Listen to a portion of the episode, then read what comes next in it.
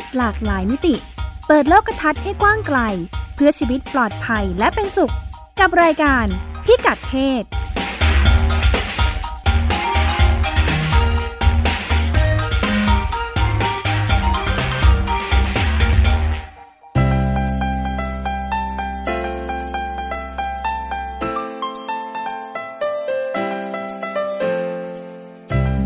เพศวันนี้ติดตามเรื่องเพศหลากหลายมิติกับเราได้ที่นี่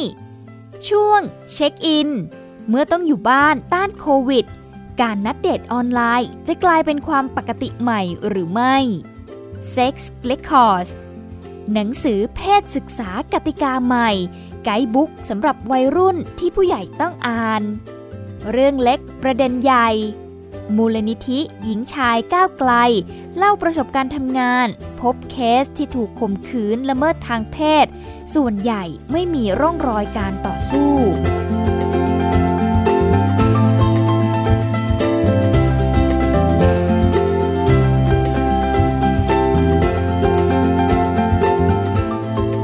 วัสดีค่ะ ต้อนรับคุณผู้ฟังเข้าสู่รายการพิกัดเพศนะคะ โดยดิฉันรัชดาธราภาค รายการของเราก็พูดคุยกันด้วยเรื่องราวที่เกี่ยวข้องกับเรื่องเพศนะคะ แล้วก็พยายามหา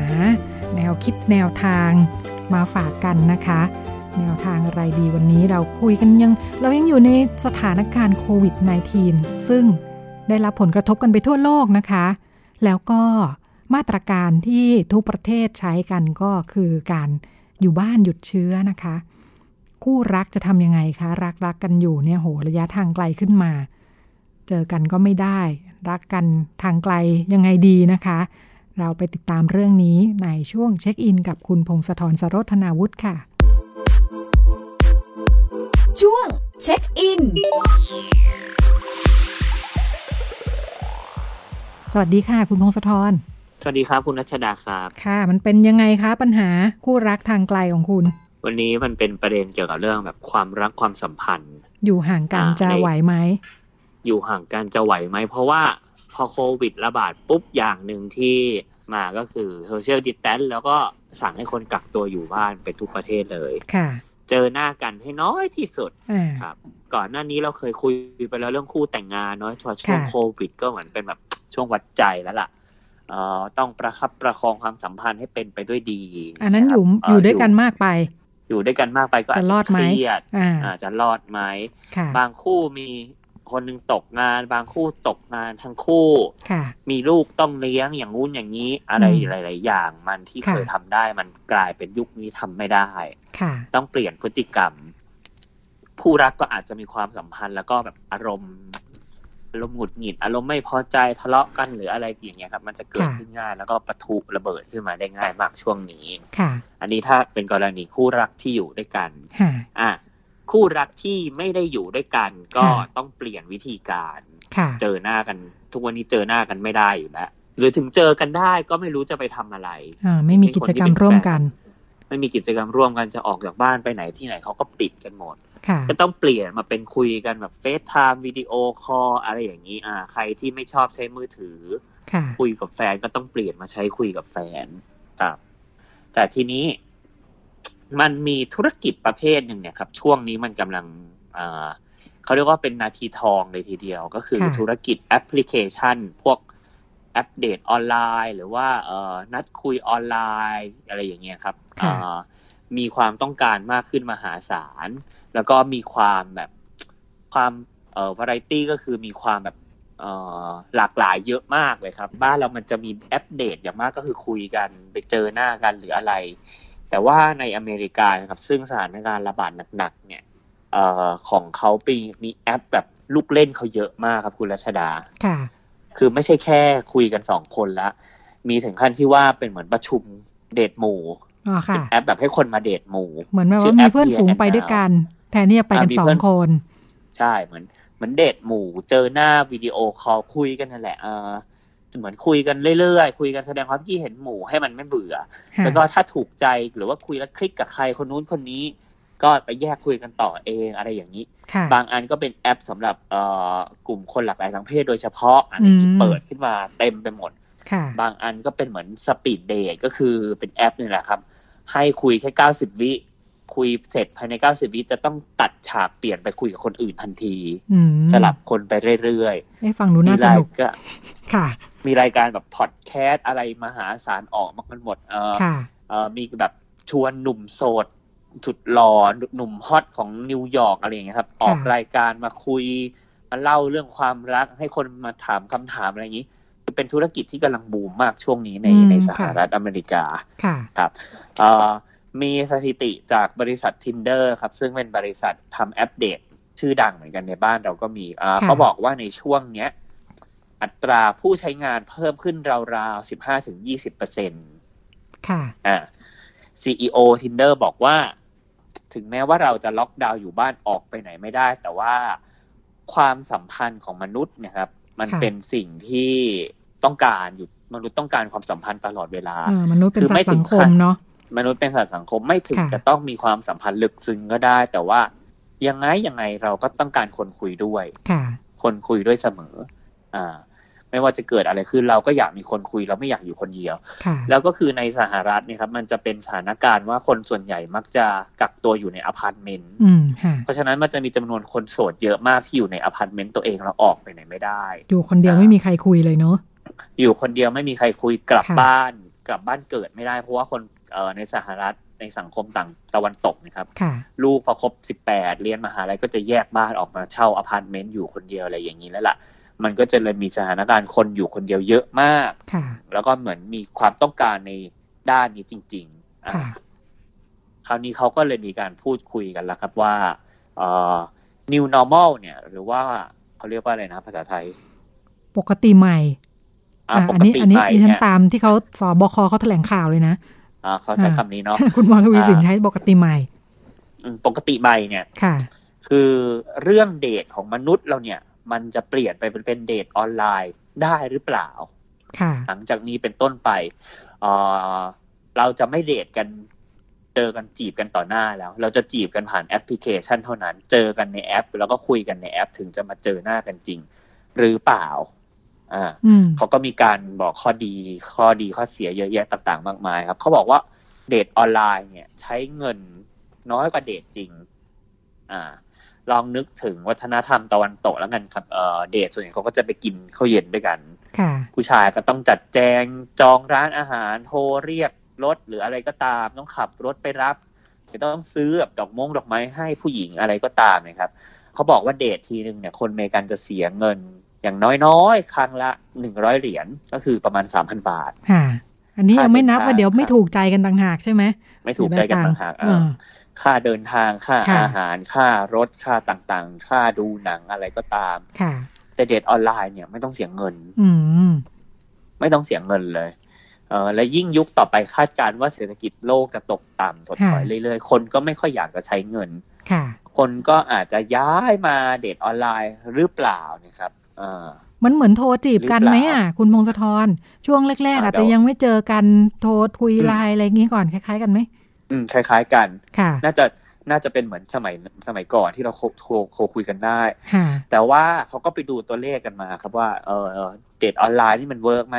ตกลงแล้ว เพราะว่าตัวเลขมันไม่ได้พุ่งพรวดขึ้นแบบมหาศาลอะไรอย่างเงี้ยครับเขาก็เลยบอกว่าหนึ่งเพราะว่าบางแอปเป็นแอปเสียเงิน ค่ะอ่าไม่ฟรี แล้วก็บางแอปมันจำกัดเฉพาะพื้นที่ใกล้เคียงอ่าแอปแอปหลาย ๆ แอปจำกัดเฉพาะให้เราคุยได้เฉพาะคนในพื้นที่ใกล้เคียงเอ่อบางแอปก็บางแอปก็เลยเริ่มดัดแปลงครับว่าให้สามารถคุยกับคนอื่นได้ทั่วโลก สามารถเปิดกล้องคุยกับใครก็ได้ทั่วโลก แต่บางแอปก็ยังถูกจำกัดอยู่ว่าคุยเฉพาะในเขตพื้นที่ตัวเอง ในพื้นที่คือกะว่านัดเจอกันจะได้เจอกันง่ายใช่ไหมอยู่ทางนี้ยังคง ใช่เพราะว่าแอปมันถูกพัฒนามาเมื่อหลายปีก่อนครับ ตอนที่ยังไม่มีระบาดอ๋อแล้วก็คนที่ใช้แอปพวกนี้มีแต่เด็กรุ่นใหม่ เป็นวัย Gen Zค่ะ ไม่ได้อยากคบกันคนรุ่นนี้ทำไง ไม่ได้อยากเราแล้วคนอายุสี่สิบหรือว่าห้าสิบคนทำงานแล้วทำยังไง คนวัยกลางคนอย่างนี้อาจจะคุยกันยังไง อ่าทีนี้ Time Magazine ครับก็เลยลองไปสัมภาษณ์นักสังคมวิทยาท่านหนึ่งที่มหาวิทยาลัยแคลิฟอร์เนีย บอกว่าเดทออนไลน์เนี่ยมันจะมาทดแทนเดทจริง ๆ ได้หรือเปล่า อ่า มันจะมาทดแทนได้ไหม แล้วมันจะเป็นปกติใหม่หรือ new normal ได้ไหมเออเขาก็ตอบว่าคคือจะบอกว่าทดแทนได้ร้อยเปอร์เซ็นมันก็คงไม่ใช่แหละ เพราะว่าเอ่อมนุษย์เรามีความต้องการ physical contact ครับ ก็คือการสัมผัสของคนค่ะอ่าเราต้องการการสัมผัสของคนซึ่งกันและกันในการดำรงความสัมพันธ์ในความสัมพันธ์ใดรูปแบบหนึ่ง ไม่ว่าจะเป็นคนรักก็ตามหรือแม้กระทั่งแม่กับลูกเราก็ยังต้องการโหยหา ความเขาเรียกว่าอะไรเขาเรียกว่าการสัมผัสทางผิวหนังนะครับในเชิงจิตวิทยาเขาจะมีสิ่งหนึ่งที่เรียกว่าสกินฮังเกอร์อืมค่ะคือความโหยหาผิวหนัง คือมนุษย์จะโหยหาสัมผัสทางกายของกันและกัน แล้วก็มันเป็นสิ่งที่ หนึ่งคือมันลดความเครียดได้ แล้วมันก็สร้างความไว้เนื้อเชื่อใจระหว่างมนุษย์ซึ่งกันและกันได้ เป็นการเหมือนเชื่อมต่อระหว่างบุคคล แล้วก็นำไปสู่การร่วมมือกันระหว่างกลุ่ม คือนักสังคมวิทยาเขาบอกว่าเรื่องแล้วเออไอการสัมผัสของมนุษย์เนี่ย มันมีมาตั้งแต่ประวัติศาสตร์มนุษย์ ตั้งแต่มนุษย์ถ้ำสมัยก่อนมันก่อกำเนิดมาแล้วอะ่ะคือมันเป็นพฤติกรรมที่ฝังอยู่ในสัญชาตญาณมนุษย์มานานแล้ว มันจะยกเลิก ถ้ามันยกเลิกไปหายไปเนี่ยมันอาจจะทำให้ความสัมพันธ์ของมนุษย์โลกเราเปลี่ยนแปลงไป แต่ก็ยังไม่รู้ว่าจะว่าจะเป็นรูปแบบไหน เพราะว่าอย่างแรกคือนับจากนี้เป็นต้นไปคนคนต่างประเทศนะครับ บ้านเราอาจจะไม่ไม่ไม่เท่าไหร่ คือฝรั่งอาจต่อไปอาจจะไม่เช็คแฮนด์กันแล้ว แล้วก็อาจจะไม่กอดกันอีกต่อไปแล้วก็ได้ อืมสมมติไปเดทกันอย่างนี้ก็จะเริ่มไวเนื้อไวตัวมากขึ้น ก็จะไม่กอดกัน ซึ่งพฤติกรรมเหล่านี้เขาวิเคราะห์ว่า มันเป็นสิ่งที่เรามาทำทำมาเป็นแบบตั้งแต่มีมนุษย์ก็แบบเป็นแสนละ เป็นแสนปีเป็นล้านปีที่แล้ว เราทำมาแล้ว แต่ณวันหนึ่งเนี่ย มันเกิดเหตุการณ์นี้ขึ้น แล้วมันจะเกิดอะไรขึ้น เขาก็ยังเป็นสิ่งที่ถกเถียงกันอยู่ว่า มันทดแทนได้หรือเปล่า ซึ่งเขาก็บอกว่ามันก็ทดแทนได้แหละ แต่ว่าใน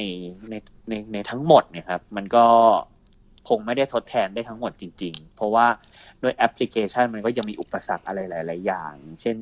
อุปสรรคการพูดคุยหรือแม้กระทั่งความแรงของอินเทอร์เน็ต ความแรงของการเข้าถึงอะไรก็ตามเนี่ยครับ มันมันช่วยได้ระดับหนึ่งแหละ แต่มันมันมันทดแทนความสัมพันธ์ของมนุษย์ไม่ได้ คืออาจจะแบบเขาเรียกอะไรนะ ใช้ใช้ไปพังๆ ระหว่างที่ยังต้องอยู่บ้านหยุดเชื้อกันเนาะอ่าหวังว่าจะไม่ยาวนานเกินเกินไปอย่างนี้ใช่ไหมคะ ครับ คือเหมือนกับว่า ในช่วงนี้อะเออมันออกไปไหนไม่ได้ก็คนเรามันเหงาครับเขาเออจริงๆเขาบอกด้วยว่าความเหงาหรือว่าความที่ไม่มีคนคุยเนี่ย อย่างที่คุณรัชดาพูดว่ามนุษย์เราเป็นสัตว์สังคมมันมันเครียดนะครับ ความเหงาความที่ เออมันเครียดจริง ๆ มันก็เลยต้องหาทางออกไว้ก่อนค่ะ มันก็เลยเป็นเหตุผลที่ทำให้แอปพลิเคชันพวกนี้บูมขึ้นมาด้วยค่ะบูมขึ้นมาในแง่ของคนที่ผลิตเนาะ แต่ถ้าอย่างที่คุณพงศธรบอกคือผลตอบรับดูไม่ได้ตุ่มตามเท่าที่คิดไว้ ไม่ได้ตุ่มตามไม่ได้หวือหวา ค่ะ เลยไม่รู้ว่าแล้วตกลงคนส่วนใหญ่เขาทำยังไงกันก็ไม่รู้เนาะเขาใช้วิธีไหนก็ไม่รู้ เขาบอกว่าคนคนที่มีทางออกก็คงใช้วิธีเดทออนไลน์ไปก่อนเนี่ยนะครับ แต่ว่าสำหรับคนที่เข้าไม่ถึงเนี่ย เออ อันนี้ก็น่าคิดเหมือนกันว่าเขาเขาไปทำทำวิธีไหน หรือว่าอาจจะโทรคุยกับ คนรู้จักก็ได้ หรือว่าอาจจะหาวิธีอื่นๆอ่าเช่นมีสัตว์เลี้ยงหรือเปล่าเล่นกับสัตว์อันนี้อันนี้เขาก็ไม่ได้บอกใครว่า ว่าเวลามนุษย์เราเหงา หรือว่าไม่มีคนคุยเขาบอกว่าช่วงเวลาโควิดเนี่ยครับมันเป็นช่วงที่เราโหยหาความรักความสัมพันธ์มากเพราะว่าเป็นช่วงวิกฤตเราอยากมีคนมาอยู่เคียงข้างให้แบบจับมือก้าวผ่านไปด้วยกัน แต่ว่าถ้าเขาไม่ได้เข้าไม่เข้าไม่ถึงแอปพลิเคชันอะไรพวกเนี้ยก็น่าคิดเหมือนกันว่าเขาผ่านพ้นไปด้วยไปได้ยังไง ค่ะค่ะ ในระหว่างหลายเดือนก็ไม่ขาดการสัมผัสก็อยู่กับแมวก็รูปคอกันไปก่อนอะไรอย่างนี้นะคะใช่ครับพอแก้ขัดไปก่อน หวังว่าเราก็จะผ่านพ้นเหตุการณ์นี้ไปในเวลาอันไม่นานจนเกินไป เพราะไม่งั้นมันเริ่มจะขัดกับธรรมชาติของมนุษย์อย่างที่ว่าแล้วเนาะครับผมค่ะ ก็แต่ก็น่าสนใจว่าหลายเรื่องเราก็คุยกันว่า เอ๊ะอะไรที่เรา ใช้แก้ปัญหาเฉพาะหน้าในช่วงนี้เนี่ยมันจะเป็นอะไรใหม่ ๆ ที่เราใช้ต่อไปเลย หลังจากนี้ด้วยหรือเปล่าที่บอกว่าเป็นความปกติใหม่ เป็นวิถีใหม่อย่างที่ว่านะคะ ก็คงได้ติดตามมาพูดคุยกัน คิดว่าคงมีหลายประเด็นที่คงจะได้คุยกันหลังจากนี้ว่าเป็น new normal new norm อย่างที่เราพูดถึงกันอยู่นะคะค่ะ ก็เป็นเรื่องที่คุณพงศธรนำมาฝากกันในช่วงเช็คอินนะคะขอบคุณค่ะขอบคุณครับ ค่ะ แล้วก็เราไปกันต่อในช่วง Sex Records ค่ะ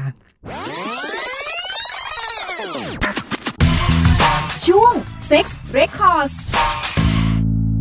มีหนังสือที่ออกมาเล่มใหม่เลยนะคะ ของสำนักพิมพ์ Bookscape นะคะ ชื่อหนังสือว่า Consent เนี่ยนะคะ เพศศึกษากติกาใหม่ เป็นหนังสือแปลนะคะ แล้วก็บอกไว้บนปกนะคะว่าเป็น guidebook ว่าด้วยความยินยอม เซ็กส์และความสัมพันธ์ที่ดีสำหรับวัยรุ่น เล่มไม่ใหญ่นะคะ เล่มเล็ก ๆ 170 กว่าหน้า ก็เลยเราจะลองมาคุยกับ เป็นหนังสือแปลนะคะจะคุยกับคนแปลว่า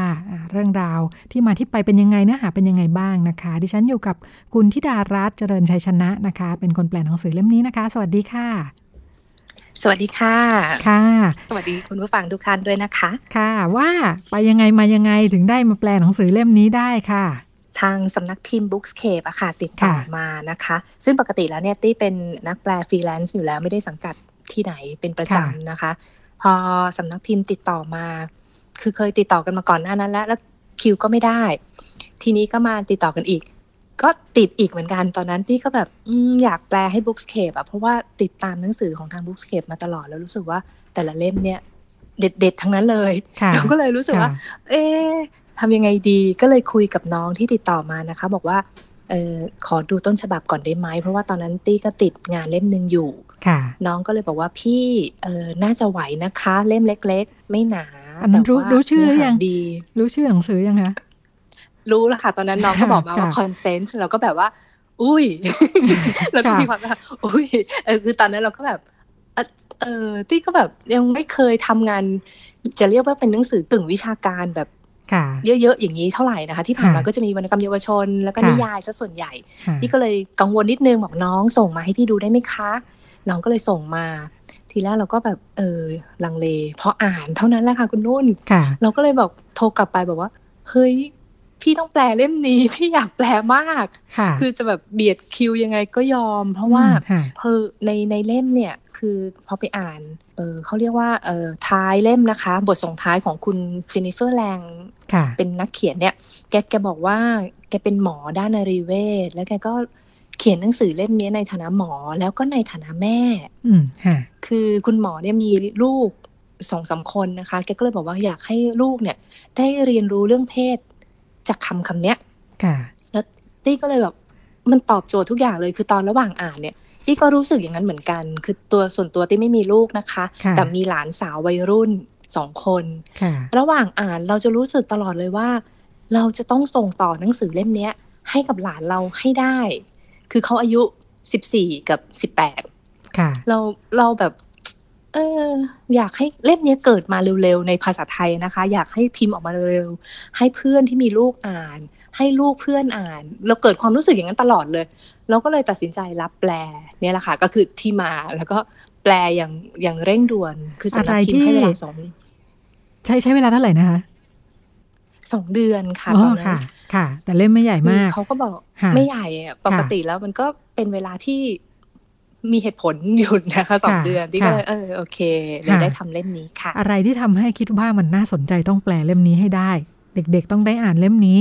ก็คือคำสั้นๆคำนี้ที่เป็นชื่อหนังสือว่า consent เนี่ยคือความยินยอมนะคะคำนี้ในช่วงหลังเราจะได้ยินเยอะ เพราะว่าเราติดตามข่าวสารเรื่องเกี่ยวกับการคุกคามทางเพศ หรือว่าอะไรต่างๆ นานาในสังคมไทยเนี่ยก็จะมีคำนี้เกิดขึ้น โดยเฉพาะช่วงกระแสแฮชแท็กมีทัวนะคะ เราก็จะเห็นคำนี้วนเวียนอยู่ในข่าวเสมอ ที่ก็เลยรู้สึกว่า เอ๊ะคำนี้ทำไม มันถึงได้เป็นเขาเรียกว่าเป็นคำสำคัญนะคะในเรื่องของเพศของเรื่องการศึกษาทางเพศ แล้วปรากฏว่าคำสั้น ๆคำนี้พออ่านหนังสือเล่มนี้มันตอบทุกอย่างเลย ว่าในเพศสัมพันธ์ที่ดีที่มีการยินยอมมีความยินยอมกัน และการขอความยินยอมเนี่ย มันจะกลายเป็นเพศสัมพันธ์ที่ดีและปลอดภัยยังไง ค่ะ ซึ่งอันนี้อยากให้ทุกท่านได้อ่านมาก ๆ ค่ะ ค่ะ ค่ะอพอ แปลเข้าจริงๆสองเดือนก็จริงเนาะเล่มเล็ก ๆ มันมีความยากง่ายยังไงบ้างค่ะ อันนี้พอรับมาแบบอุ้ยสองเดือนสบาย แค่ต้นฉบับร้อยกว่าหน้าเอาอยู่ ปรากฏว่าในเล่มมีศัพท์เฉพาะค่อนข้างเยอะค่ะ ที่คนเขียนเป็นคุณหมอเหรอคะค่ะเออคือศัพท์เฉพาะในเรื่องเพศมากกว่าค่ะ แล้วทีเนี้ย ด้วยอย่างที่ตี้เกริ่นไปแล้วว่า ผู้เขียนเนี่ยเป็นหมอแล้วเป็นคุณแม่ตี้ก็เลยต้องลองลองคิดดูว่า วิธีการพูดของคุณหมอที่เป็นอยากเขียนหนังสือให้ลูกอ่านเนี่ยเขาคงไม่มานั่งสอนเราเป็นคุณหมอ อืมค่ะเออซึ่งก็เลยต้องหาคำที่ถูกต้องแต่เข้าใจง่าย ค่ะ เป็นคำง่ายๆอะค่ะ อันนี้ก็เลยต้องมานั่งแบบว่าจูนตัวเองนิดนึงว่า เออเออ หมอที่เป็นแม่มีลูกวัยรุ่นน่าจะพูดประมาณนี้นะ ง่าย ๆ กระชับตรงไปตรงมาอะไรประมาณนี้ค่ะ พอจะยกตัวอย่างไหมคะเออคือเขาต้นฉบับไม่เป็นคำไม่ไม่ยากอยู่แล้วค่ะ ค่ะเออเป็นหัวข้อนะคะ คุณนุ่นก็เพราะฉะนั้นมันจะสั้น ๆ แบบว่าไม่เกินมาก อย่างคุณหมอก็จะเข้าเรื่องเลยอย่างเช่น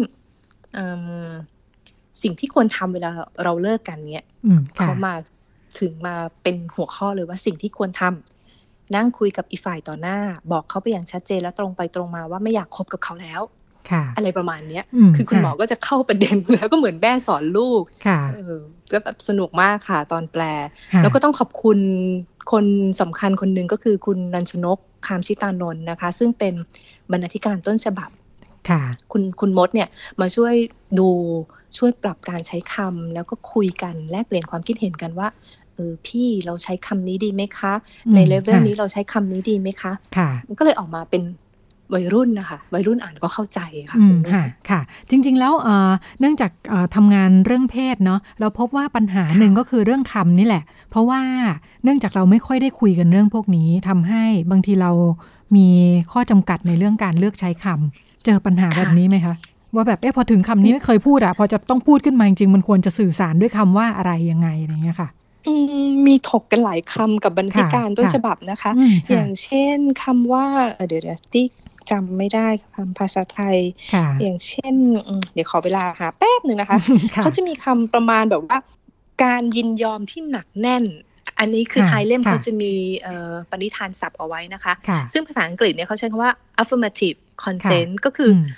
มันก็เป็นคำแปลตรงตัวแหละ แต่ว่าพอมาเป็นคำที่เราจะสอนสอนวัยรุ่นเนี่ย มันไม่สื่อความกับเราเนาะ เออเราบางทีแบบว่า เออยังไงดีนะ ชัดเจนหรือหนักแน่นหรืออะไรเงี้ยมันก็จะมีเลเวลของคำค่ะ พอจะมีจุดร่วมตรงกลางกันนะคะ ว่าเออเอาคำเนี้ยวัยรุ่นเข้าใจค่ะ ค่ะในระหว่างที่ทำไปเจอประเด็นไหนที่รู้สึกว่า อุ้ยว้าวน่าสนใจ เป็นเรื่องใหม่เออเรื่องใหม่ไหมเรียกว่าเป็นเรื่องเก่าแต่เรายังไม่เคยยอมรับ อย่างแท้จริงดีกว่าสำหรับตี้นะคะก็คือไอเดียแรกเริ่มของหนังสือเล่มนี้เลยในบทนำเลยเนี่ย ผู้เขียนเขาจะจะพูดเอาไว้ว่า เพศศึกษาที่สอนให้เด็กกลัวเรื่องเซ็กส์แล้วก็ห้ามไม่ให้มีเพศสัมพันธ์นั้นอะไม่ใช่แนวทางที่ถูกต้องเท่าไหร่ เขาบอกว่าเพราะจากการสำรวจแล้วเนี่ยพบว่าเด็กที่มีความเข้าใจเรื่องเพศสัมพันธ์แบบผิดๆนะคะเออหมายถึงว่าเขารู้กันเองจากการดูหนังโป๊หรืออะไรเองเนี่ย กลับกลายเป็นว่า ตั้งครรภ์โดยไม่พร้อมเยอะมาก อืม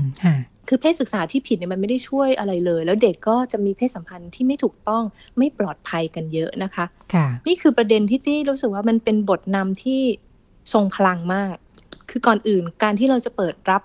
ความรู้ใหม่ ๆ เนี่ย เราต้องรู้ถึงเออสิ่งที่เราเป็นอยู่ก่อน ว่า เออโอเค เรามีความเข้าใจเรื่องเพศศึกษาแบบไม่ถูกต้องนะ พอเราเปิดใจตรงนั้นปุ๊บ การอ่านเนื้อหาต่อเนื่องของหนังสือเล่มนี้มันจะทำให้เราแบบเปิดใจแล้วก็รับอะไรได้ง่ายขึ้นนะคะคุณนุ่นค่ะเนี่ยคือสิ่งที่ตี้ประทับใจมากจากหนังสือเล่มนี้ก็คือบทนำเขาค่ะ แล้วเขาก็บอกอีกว่าเขาไม่ได้เอ่อจะบอกว่าการมีเพศสัมพันธ์ในวัยที่ไม่พร้อมเนี่ยเป็นเรื่องที่ถูกต้องหรือโอเคนะ เพราะสุดท้ายแล้วการยังไม่มีเพศสัมพันธ์ในวัยที่ไม่เหมาะสมเนี่ย ก็เป็นการป้องกันโรคที่ดีที่สุด แต่ว่าในเมื่อเราเป็นผู้ใหญ่ที่ต้องอยู่กับเด็กที่เขาแบบใจร้อนแล้วเนี่ย เด็กวัยรุ่นยุคใหม่ที่เราอาจจะไม่ตามเขาดูทุกฝีก้าวไม่ได้เนี่ย ยังไงเขาก็จะไปแอบมีเพศสัมพันธ์ เพราะฉะนั้นเราควรจะคุยกับเขาแบบเปิดอกให้ข้อมูลที่ถูกต้อง เพื่อที่เขาจะได้มีเพศสัมพันธ์ที่ปลอดภัยแล้วก็ที่ดี หรือตัดสินว่าจะมีหรือไม่มีเพศสัมพันธ์เลยด้วยซ้ำเขาจะได้มีข้อมูลที่รอบด้านนะคะ อืมค่ะค่ะค่ะ นี่คือแบบประเด็นประเด็นที่ตี้รู้สึกว่าดีมากเลยอะค่ะค่ะออมองว่ามันจะเอามาใช้ได้จริงไหมเวลาบ้านเราเนี่ย พูดเรื่องเพศกับวัยรุ่นเนี่ย เราคำแรกเด้งขึ้นมาเลยเนาะมันต้องรักนวลสงวนตัวคุณตี้อ่าพอเจอแบบว่าเล่มนี้เป็นเป็นเป็นของอังกฤษใช่ไหมคะ อ่าอยู่ในฝั่งอเมริกาค่ะอ๋อค่ะเป็นภาษาอังกฤษค่ะเป็นภาษาอังกฤษแต่ว่ามาจากอเมริกา โอ้ก็พอนึกถึงอเมริกาเราก็จะนึกถึง American Pie หรืออะไรเงี้ยสักอย่างใช่ไหมเราก็โอ้โหสังคมเขาดูต่างกันเราเนาะ sex education อะไรเงี้ยใช่ไหมพอมาอยู่ในสังคมไทยบริบทแบบไทยเนี่ย มองว่าแบบไทยๆพอเราอ่านเล่มนี้แล้ว จะรู้สึกยังไงกันได้บ้างเออยอมรับเลยนะคะ ว่าตอนเห็นชื่อหนังสือเนี่ย ตกใจนิดนึงแบบเฮ้ย เอางั้นเลยอะคือแบบมายินยอมกันเลยเหรออะไรประมาณนี้ความรู้สึกแรกนะคะ ที่ไม่ได้อ่านอะไรเลย จนจนพอได้อ่านเนื้อหาเราถึงได้รู้ว่า อ๋อ มันเป็นอย่างนี้นี่เองก็คือ อย่างที่บอกว่าเขาไม่ได้บอกสนับสนุนให้เด็กมีเพศสัมพันธ์ในวัยที่ไม่เหมาะสมนะคะแต่ก็คือถ้าเรารู้แบบรอบด้านเนี่ย เราจะตัดสินใจได้ว่าเราจะ say yes หรือ say no คือ ตี้รู้สึกว่าถ้าผู้ใหญ่นะคะ อาจจะรู้สึกเหมือนตี้ว่าเห็นชื่อหนังสือแล้วตกใจเนี่ย อยากให้ลองอ่านดูก่อน เพราะว่าเนื้อหาข้างในเนี่ยเขาจะอธิบายค่ะถึงคำว่ายินยอมที่ถูกต้อง ว่าการยินยอมที่แท้จริงคืออะไรนะคะ แล้วในขณะเดียวกันเนี่ยเขาก็จะมีการยกตัวอย่าง แล้วก็มีส่วนที่เป็นข้อบทกฎหมายแบบพื้นฐานทั่วไปที่คิดว่าทุกประเทศทั่วโลกน่าจะมีนะคะ พื่อที่จะให้ข้อมูลผู้อ่านแบบรอบด้าน อย่างเช่นที่ที่บอกว่ามีเขาเขาพูดถึงการยินยอมการมีเซ็กซ์อย่างงู้นอย่างนี้ แต่สุดท้ายแล้วเขาจะมีส่วนที่เป็นกฎหมายเขาก็จะยกตัวอย่างคำกฎหมายต่างๆ อย่างเช่น age of consent ก็คืออายุที่สามารถให้ความยินยอมทางเพศได้เขาบอกว่าเอาเข้าจริงแล้วทุกประเทศเนี่ยมีกฎหมายนี้ขึ้นอยู่กับว่าแต่ละประเทศจะกำหนดที่ 16 17 หรือ 18 นะคะ ซึ่งถ้าเรา ยึดกฎหมายเนี้ยแล้วใช้ร่วมกับความเข้าใจทางเพศที่ถูกต้องเนี่ย มันก็จะแบบขับเคลื่อนไปด้วยกันได้ อย่างรอบด้านแล้วก็ถูกต้องอะค่ะ ค่ะประมาณนี้นะคะ เพราะฉะนั้นก็อย่าอย่าเพิ่งตกใจกับคำคำว่าความยินยอมนะค่ะ เวลาหยิบขึ้นมาทำงานจะแปลเล่มนี้เนี่ย โดยตัวเองเนี่ย รู้สึกว่าตัวเองอยู่ฝั่งผู้ใหญ่หรืออยู่ฝั่งวัยรุ่นมากกว่ากัน ที่อยู่ฝั่งวัยรุ่นนะเออไม่ได้บอกว่าตัวเองวัยรุ่นนะแต่แบบว่า รู้สึกว่ารับได้ เพราะที่รู้สึกอย่างนี้มานานแล้วว่าถ้าเรามีข้อมูลเนี่ย มันข้อมูลในไม่ไม่ว่าจะเป็นเรื่องไหนเนี่ย มันเป็นตัวที่ช่วยให้เราตัดสินใจที่ถูกต้อง หรืออาจจะผิดพลาดน้อยลงค่ะ ดีกว่าการตัดสินใจแบบมงุมมงารา ไม่รู้ข้อมูลอย่างเงี้ย มันจะแก้ไขยากก่อให้เกิดแบบทิศทางที่มั่วซั่ว แต่พอเรารู้แล้วเด็กก็อาจจะรู้สึกว่า เออ อย่าพึ่งเลยแล้วกัน ยังไม่อยากมีเซ็กซ์ตอนนี้อะไรประมาณเนี้ยคือความยินยอมเนี่ย ถ้าอ่านเล่มนี้เราจะรู้ว่าในศัพท์เขาเรียกว่าอะไรนะแยกย่อยออกไปนะคะ ของคำว่าความยินยอมเนี่ย มันจะมีสองฝั่ง ผู้ให้ความยินยอมกับผู้ที่ขอความยินยอมค่ะ อันนี้ที่ก็ เออเออไม่เคยคิดถึงประเด็นนี้เหมือนกันนะเพราะว่าพอเด็กได้อ่านเล่มเนี้ยเขาก็จะรู้ว่า ในการมีเซ็กส์แต่ละครั้ง หรือจะมีเซ็กส์เนี่ยเขาสามารถสวมบทได้ทั้งผู้ขอความยินยอม และผู้ให้ความยินยอม เพราะฉะนั้นในการจะมีเซ็กส์แต่ละครั้งมันไม่ใช่ฝ่ายใดฝ่ายหนึ่งต้องการ เราต้องคุยกัน เราต้องพูดออกมาเป็นคำพูดว่าโอเค ฉันโอเค เธอโอเคไหม อันเนี้ยคือสิ่งที่ที่รู้สึกว่า เออ นี่แหละ ที่เราไม่เคยสอนกัน บางทีสังคมไทยอะค่ะ เราอาจจะรู้กันแบบกลมๆว่าผู้ชายอะเป็นคนขอผู้หญิงเป็นคนให้แต่หนังสือเล่มนี้บอกว่าทั้งสองฝ่ายต้องสวมบททั้งสองอัน และไม่ว่าจะเป็นเพศใดด้วย ไม่มีใครสามารถบังคับข่มขืนใจเราได้ ถ้าเราไม่ยอมค่ะค่ะ อันนี้นะคะ แล้วก็ผู้ชายเองก็ไม่ต้องอายที่จะขอหรือจะเป็นฝ่ายยอมรับ คือผู้หญิงอาจจะจู่โจมเราก็ได้อะไรประมาณนี้คือหนังสือเขาแม็กเล่มเล็ก ๆ แค่นี้แต่เขาสามารถพูดรอบด้านจนเรารู้สึกว่าเออการจะมีเซ็กส์แต่ละครั้ง มันต้องคิดนิดนึงนะ แล้วเราไม่ได้โดนบังคับฝ่ายเดียวนะ เป็นสิ่งที่ยินยอมพร้อมใจกันทั้งสองฝ่าย แล้วมันจะเออไม่น่ากลัวอย่างที่คิดอะค่ะ อืมค่ะค่ะ อืมได้ลองเอาไปทดสอบคุยกับเด็กๆวัยรุ่น รอบๆตัวบ้างหรือยังคะเล่มนี้ อย่างที่อย่างที่บอกว่าหลานสาวตี้เนี่ยเขาเขาอยู่ในช่วงปิดเทอมพอดีอ๋อค่ะ เพราะฉะนั้นเวลาตี้แปลเนี่ยที่จะถามเขาตลอดเลยว่าเอออย่างกรณีศึกษาในหนังสือเล่มนี้ที่ก็จะถามเขาว่า เคยมีเพื่อนมาคุยเรื่องนี้ไหมอะไรอย่างนี้ไหมหลานตี้ที่โตหน่อยอยู่มหาวิทยาลัยเขาบอกเฮ้ยมีเราก็ให้เขาเล่าให้ฟัง บอกมียังไงเล่าให้นาฟังหน่อยสิ คืออย่างในหนังสือเขายกตัวอย่างเคสที่แบบ เด็กมหาลัยไปปาร์ตี้กัน แล้วก็มีการลวนลามกัน มีการดื่มมีการลวนลาม แล้วเด็กผู้หญิงก็มาเล่าให้เพื่อนฟังว่า เออโดนอย่างนี้นะโดนโดนล้วงโดนจับอะไรประมาณนี้ อืมแล้วเด็กผู้ชายที่โดนกล่าวหาก็บอกว่าผู้หญิงยินยอมเขาไม่ได้ลวนลามนะอะไรเงี้ยซึ่งมันเป็นเคสแบบ basic มากในงานปาร์ตี้เด็กวัยรุ่นตีว่านะมาคุยกับหลานค่ะหลานก็เลยบอกว่าโอ้หนูก็เคยเห็นนะ เคยแบบว่ามีเพื่อนโดนแบบจับนู่นจับนี่แต่ก็ไม่ได้รุนแรงถึงขั้นแบบจับข่มขืนอะไรประมาณเนี้ยเราก็เลยถามหลานว่า แล้วเรารับมือกับเหตุการณ์นั้นยังไง หลานก็พูดตรงๆว่า เออก็บางทีก็งงเหมือนกันว่า เราไม่รู้ควรทำตัวยังไงในสถานการณ์นั้น เราเห็นเพื่อนโดนอะแล้วเราจะทำยังไงดีปรากฏหนังสือเล่มนี้ก็มีคำตอบให้เขาบอกว่าเราถ้าเราอยู่ในฐานะของพ ยานรู้เห็นเหตุการณ์เนี่ยเราควรจะรับมือยังไงเช่น ถ้าเราเป็นผู้หญิงเราเข้าไปจู่โจมไปว่าผู้กระทำเนี่ย เราอาจจะโดนทำร้ายได้ ให้เราไปหาคนที่ช่วยเหลือได้ อย่างเช่นรปภของมหาลัยหรืออาจารย์ หรืออะไรผู้ใหญ่ที่ไว้ใจได้อะค่ะเขาก็จะให้คำตอบให้ทางแก้ หรือถ้าเราเป็นพยานที่เป็นผู้ชาย เราก็อาจจะแกล้งเดินเข้าไป แล้วก็ทักทายเพื่อนผู้หญิงที่กำลังโดนกระทำอยู่ ก็ได้ เพื่อที่จะให้สถานการณ์มันคลี่คลาย ให้คนกระทำเนี่ยรู้ว่ามีคนเห็นเหตุการณ์นะ และเหตุการณ์ร้ายๆนั้นก็จะไม่เกิดขึ้นไปมากกว่านี้ค่ะ ค่ะอืมเราก็ได้แบบคุยกับหลานสอนหลาน ส่วนเด็กจิ๋วลงมาอายุสิบสี่นี่ก็จะก็คนละเรื่องคุยกันคนละเรื่องละก็จะสอนเขาเรื่องการแบบว่า ถ้ามีผู้ใหญ่ ไม่น่าไว้ใจมาพูดจาอะไรประมาณนี้เราจะรับมือยังไงอะไรเงี้ยค่ะ ในหนังสือมีหมดเลยค่ะคุณนุ่นค่ะ ค่ะค่ะ มีมีที่ปรึกษาอยู่ที่บ้านด้วยนะคะแล้วเราไม่ได้คำสั่งสางานแปลว่าถ้าถ้าแปลแบบนี้มันหลานก็จะแบบโอ้แกใครจะอ่านคือเราก็แบบโอเคโอเค แล้ววัยรุ่นใช้คำรายการอะไรอย่างเงี้ยเออเขาก็จะสอนนะเพราะว่าในในคุณเจนนิเฟอร์แรงผู้เขียนเนี่ยแกจะมีแบบจดหมายจากวัยรุ่นสอดแทรกมาท้ายบทเราก็ต้องการสับวัยรุ่นตรงนั้นแหละว่าเด็กเขาคุยอะไรกันนะ ทุกวันนี้ ก็ที่ปรึกษาก็จะให้คำปรึกษาได้ค่ะค่ะได้จากประสบการณ์พอคุยกับหลานๆรู้สึกว่าได้อะไรใหม่ไหมจากเดิมเราเคยคุยเรื่องพวกนี้อะไรอย่างนี้ไหมคะอืมไม่ไม่ค่อยไม่ค่อยคุยมากนะคะ เพราะรู้สึกว่าเรื่องนี้เหมือนจะเป็นเรื่องของพ่อแม่เขา แต่เราจะคุยเวลาเราดูหนังแล้วก็อ่านหนังสือการอย่างตอน sex education มาอย่างเงี้ย เราก็ถาม หลานมาดูยังหลานก็แบบทำเป็นแบบว่าจะไม่ตอบเราอะไรเงี้ย แล้วก็บอกเล่าให้ฟังหน่อยสิเพราะน้าคงไม่มีเวลาดูหรอกหลานก็เล่าปรากฏเขาดูแฮะอะไรประมาณนี้ หรือหนังบางเรื่องที่มันแบบว่าเป็นอิชชูกันอะไรเงี้ยเราก็จะถามเขาว่าคิดยังไงอะไรเงี้ยเขาก็จะเห็นเรา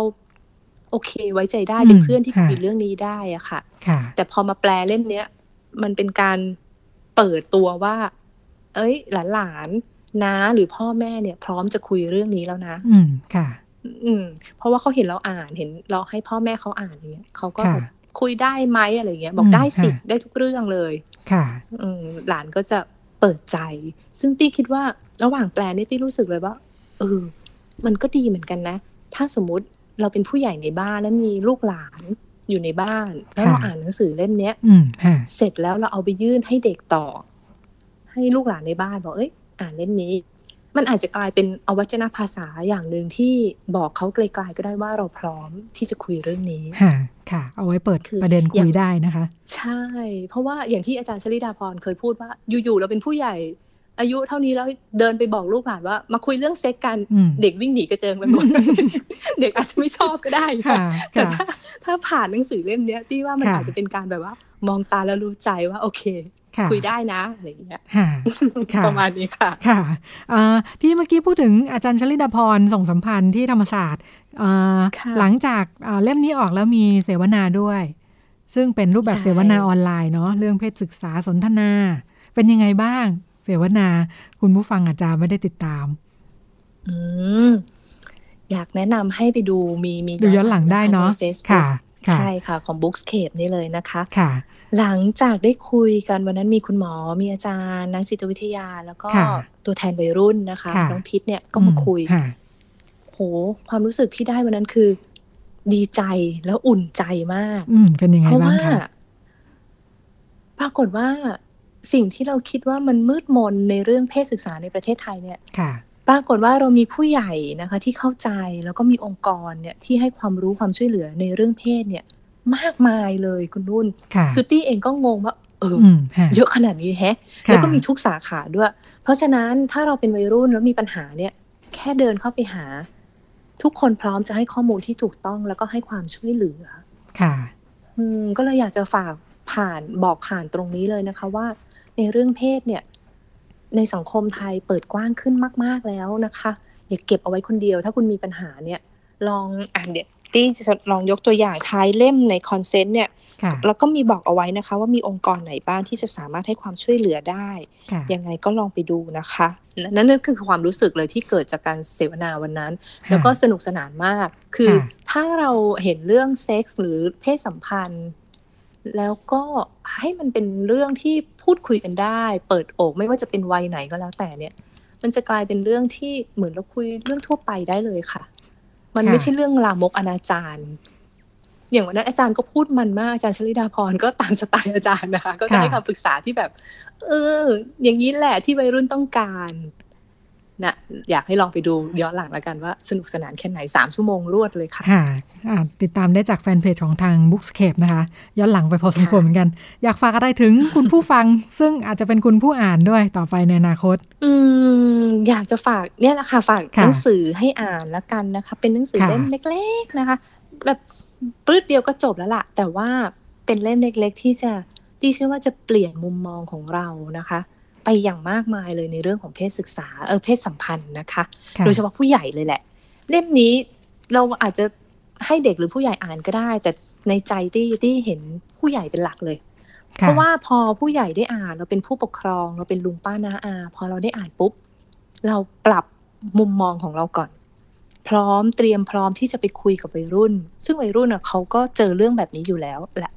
อยู่ที่ว่าเขาจะคุยกับเราหรือเปล่า พอเราได้อ่านปุ๊บ เราได้เข้าใจเด็ก ได้เข้าใจปัญหาของเขาอย่างแท้จริง เราจะรู้ว่าเขาต้องการอะไร คือเขาไม่ได้ต้องการคำสั่งสอนที่แบบว่าการมีเพศสัมพันธ์ที่ดีคืออะไรอะค่ะ ค่ะ แต่เขาอาจจะแค่ต้องการผู้ใหญ่สักคนหนึ่งที่ฟังเขาอย่างแท้จริง รับฟังเขาจริงๆอะค่ะ ไม่ว่าเรื่องนั้นจะเป็นเรื่องดีหรือไม่ดีหรือเขาไปโดนอะไรมาอะไรเงี้ย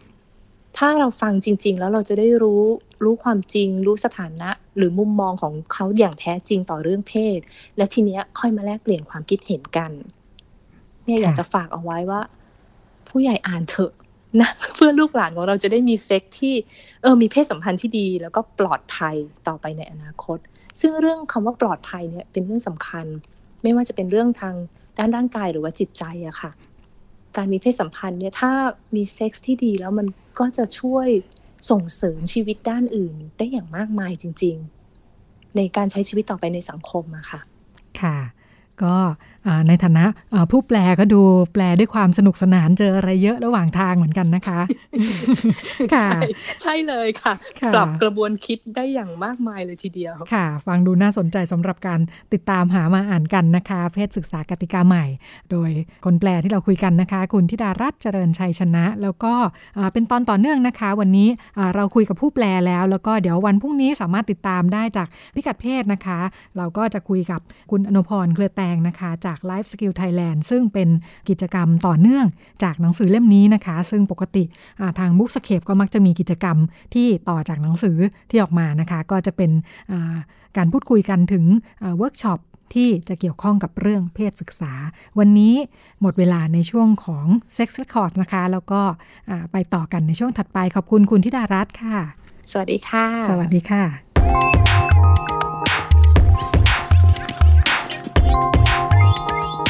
เรื่องเล็กประเด็นใหญ่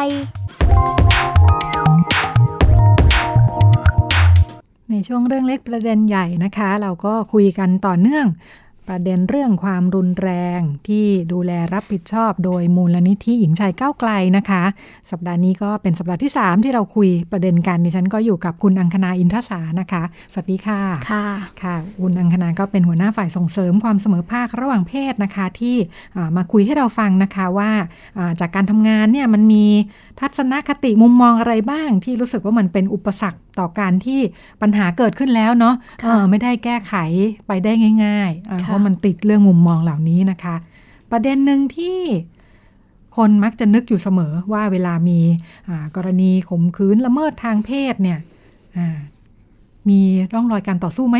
ออันนี้จะเป็นหลักฐานว่าเกิดความไม่ยินยอมขึ้นจริงค่ะแต่ในสถานการณ์จริง คุณนางคณาบอกว่ามันไม่ได้เกิดร่องรอยขึ้นเสมอไป ใช่ค่ะค่ะบอกว่ามีกรณีที่เพิ่งไปดูมา อันนี้เชื่อมโยงกับเรื่องสถานการณ์โควิดด้วยค่ะ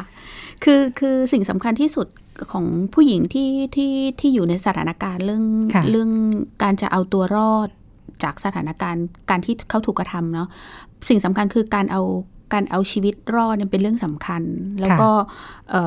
หลายคนเนี่ยผู้หญิงหลายคนเนี่ยไม่ได้ขัดขืน ไม่ได้ไม่ได้มีร่องรอยของการชกต่อย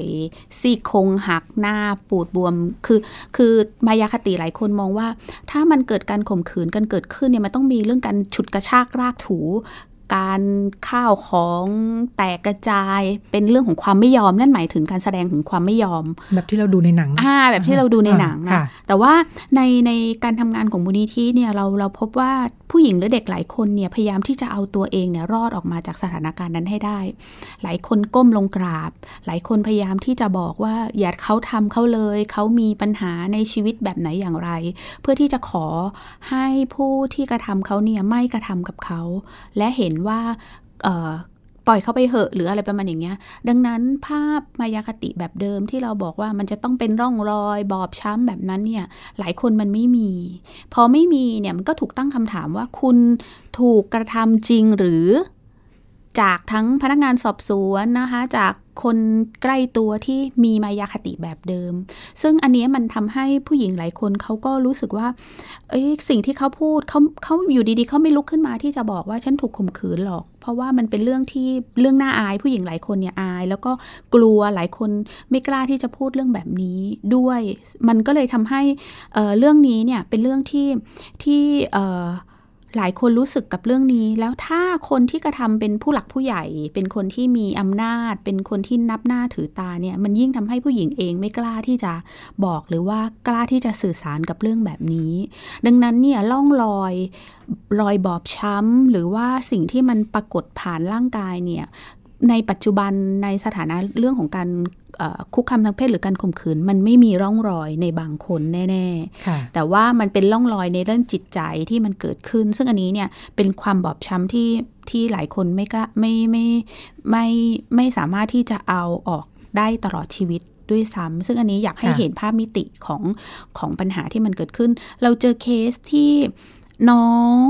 ผู้หญิงเนี่ยในช่วงสถานการณ์โควิดตกงาน ร้านอาหารที่ตัวเองทำเนี่ยก็ก็ก็ปิดด้วยเหมือนกัน สิ่งที่เขาเขาเขาทำก็คือว่าเคสนี้เนี่ยน้องเขาถูกลุมโทมจากเพื่อนร่วมงานในร้านนั่นแหละน้องรู้สึกว่าเขามีภาวะความเครียดจากกันไม่มีงานไม่มีงานทำไม่มีรายได้แล้วเขาก็จะต้องอยู่รอดออ คนที่กระทำเขาซึ่งเป็นผู้จัดการร้านเนี่ยเป็นผู้ชายเนี่ยเขาก็บอกงั้นก็มานั่งคุยกัน ถ้าเดี๋ยวสถานการณ์ตอนนี้เนี่ยเขาอาจจะมีสถานการณ์ที่มันดีขึ้น เราจะได้เปิดร้าน เราจะจะหาทางของการเปิดร้านอย่างไร และน้องเขาก็แล้วเขาก็บอกกับน้องว่าเดี๋ยวให้น้องเนี่ยเป็นจากพนักงานเสิร์ฟเดี๋ยวมาทำบัญชีดีกว่าอะไรอย่างเงี้ยค่ะ ซึ่งอันเนี้ยมันก็สร้างความหวังหรือว่าสร้าง สร้างแรงบันดาลใจว่าเอ้ยเนี่ยอีกไม่อีกสักไม่ไม่ไม่ไม่ไม่ถึงเดือนเนี่ยร้านเปิดเขาก็จะได้มีรายได้ที่มันเพิ่มขึ้น สิ่งที่ถูกชวนแบบนี้น้องก็ไปไปนั่งคุย แล้วก็อาจจะมีการดื่มกันในกลุ่ม แล้วก็มีการดื่มกันกับน้องผู้ชายซึ่งอยู่ในนั้นเนี่ยเป็นผู้ชายสองคนแล้วก็มีน้องอปรากฏว่าใกล้ถึงเวลาที่ จะต้องกลับบ้านสี่ทุ่มเนาะช่วงประกาศภาวะเคอร์ฟิวน้องก็บอกว่าโอเค งั้นก็มีเวลาครึ่งชั่วโมงในการดื่มนั่งนั่งคุยแล้วก็นั่งยืมดื่มอยู่ตรงนี้ ปรากฏว่า น้องออไม่รู้สึกตัวหลังจากนั้น เขาภาพของการนั่งคุยอยู่หายไป มารู้สึกตัวอีกทีตอนตีสองของของคืนนั้น แล้วก็ปรากฏว่าเเขาไปอยู่บ้านใครอีก ซึ่งไม่ใช่ร้านที่นั่งที่นั่งคุยกันหรือว่านั่งดื่มกันนะคะ เป็นบ้านซึ่งเป็นบ้านใครไม่รู้ที่ที่เขารู้สึกตัว และก็ในร่างกายของเขาเนี่ยไม่มีเสื้อผ้า อยู่สักชิ้นหนึ่งอย่างเงี้ยค่ะ แล้วก็พอตื่นขึ้นมาน้องก็จะเจออผู้ชายอีกคนหนึ่งซึ่งนั่งดื่มอยู่ด้วยกันในร้านนี่แหละมาข่มขืนน้อง แล้วเขาก็พยายามที่จะลุกขึ้นมา ปัดป้องแล้วก็พยายามที่จะขอร้องแต่ว่าน้องผู้หญิงเองบอกว่าเขาไม่มีแรงในการที่จะต่อสู้จนจนน้องผู้ชายที่กระทำเขาเนี่ยสำเร็จความใคร่แล้วเขาก็พยายามที่จะขอร้องให้ให้ปลดล็อกประตูอะค่ะด้วยด้วยสายยูที่มีคล้องอยู่ข้างในเนี่ยให้เขาแล้วเขาก็พยายามขอโทรศัพท์ ขอความช่วยเหลือกับแฟนซึ่งซึ่งอยู่ที่บ้านอะไรเงี้ยแล้วก็ให้มารับเขา น้องน้องเขาพยายามที่จะลุกขึ้นมาต่อสู้กับเรื่องนี้ ซึ่งตอนแรกเขาบอกว่าเขาไม่อยากจะดำเนินการกับกับผู้ที่กระทำกับเขาเนาะ ในในเรื่องนี้อะไรอย่างเงี้ยค่ะ เพราะว่าเขารู้สึกอายกับสิ่งที่มันเกิดขึ้น เพราะว่าพอใส่เสื้อผ้าได้เนี่ยเขาปิดหน้าแล้วก็วิ่งออกมา โดยไม่ดูเลยว่าสิ่งที่มันเกิดขึ้นเนี่ยเขาอยู่ตรงไหนอยู่บ้านใคร เพราะว่าเขาอายมาก แต่สุดท้ายที่เขาตัดสินใจดำเนินคดี เพราะว่าผู้ชายบอกว่าน้องเนี่ยสมยอมอะไรอย่างเงี้ยค่ะ น้องให้ท่าแล้วก็ มีการส่งสายตากันระหว่างอยู่ในนั่งการนั่งคุยกัน ซึ่งน้องบอกว่าน้องไม่ได้มีความรู้สึกหรือว่ามีพฤติกรรมแบบนั้น ดังนั้นเนี่ยสิ่งที่เขาพูดมันนำไปสู่การทำให้น้องรู้สึกเสียหายแล้วก็สิ่งที่มันเกิดขึ้นเขาต้องลุกขึ้นมาปกป้องตัวเอง มันเลยนำไปสู่เรื่องของการแจ้งความดำเนินคดีในเวลาต่อมา ค่ะค่ะในในกรณีเคสนี้เนี่ยสะท้อนให้เห็นภาพว่าเงื่อนไขของผู้หญิงที่ที่ถูกคุกคามทางเพศในเรื่องนี้เนี่ยมันมันไม่ได้มีร่องรอยของการชกการต่อยรอยบอบช้ำใช่ไหมคะหรือว่าอะไรอย่างเงี้ยแต่ว่ามันถูกใช้ยา หรือแม้แต่ทันทีที่ดื่มเนาะพอมีเรื่องดื่มเข้ามาด้วยในคำถามมันก็จะกลับไปที่ผู้หญิงด้วยเหมือนกัน ใช่ค่ะแล้วเวลาที่ไปสอบปากคำหรือว่าหลายคนเห็นข่าวแบบนี้เนาะเขาก็จะมองว่าก็ผู้หญิงไปดื่มเองหรือเปล่า หรือว่าผู้หญิงให้ท่าแน่เลย มันเลยไม่มีรอยบอบช้ำหรือไม่มีอะไรเลย ซึ่งอันนี้เนี่ยในในกรณีแล้วเราอยากเราทำให้เห็นภาพว่าผู้หญิงหลายคนเนี่ย มีความไว้เนื้อเชื่อใจ มีความไว้ใจเพื่อนร่วมงาน มีความไว้ใจพี่ที่อยู่ด้วยกัน แล้วก็เขาไม่ได้คิดหรอกว่าการไปนั่งดื่ม การพูดคุยเรื่องงานมันจะนำไปสู่การกระทำกับเขา ซึ่งน้องไม่ไม่สามารถที่จะต่อสู้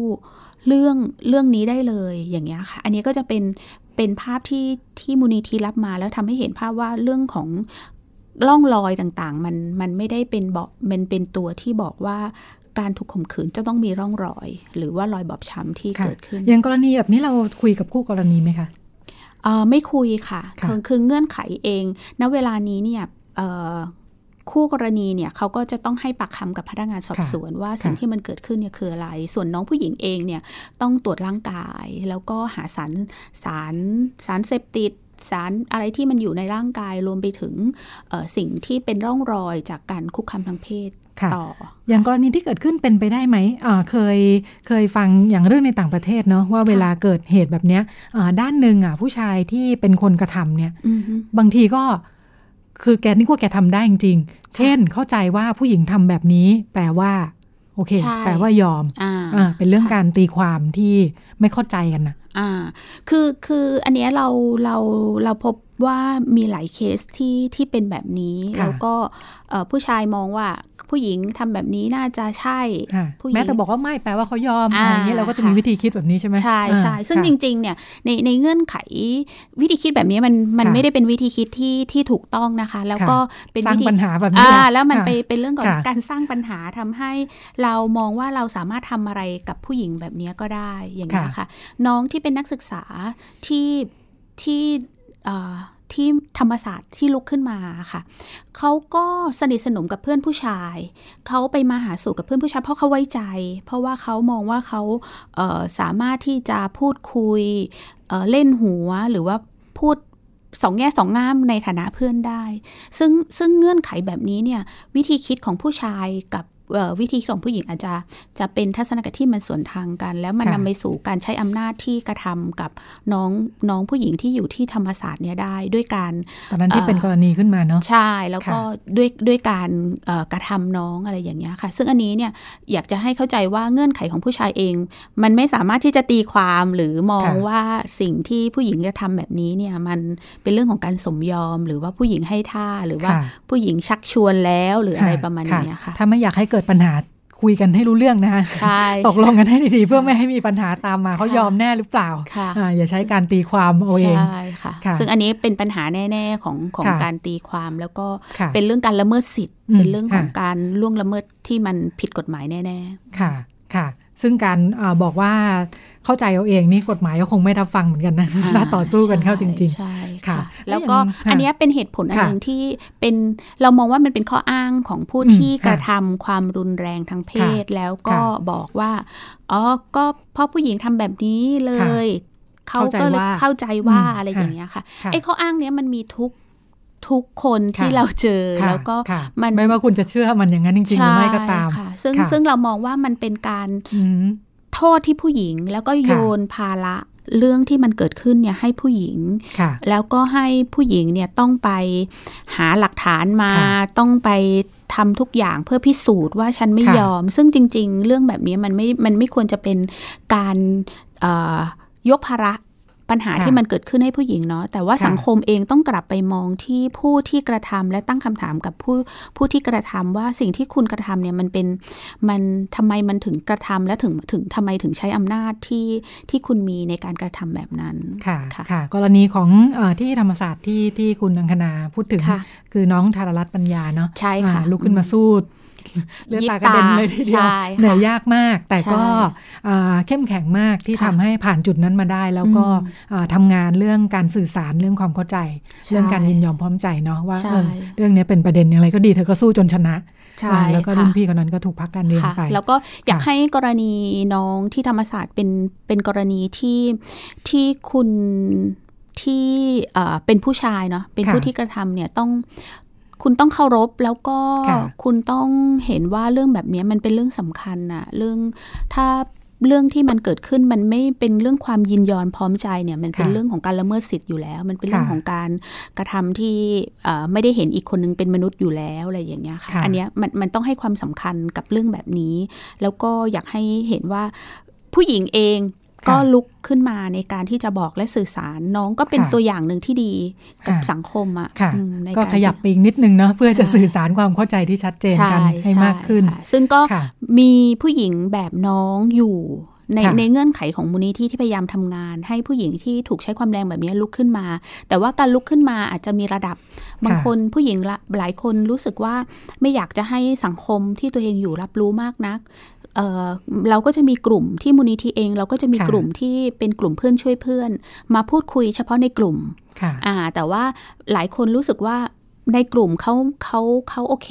แต่เขาทำได้มากกว่านั้น ในกรณีทารัตเนี่ยก็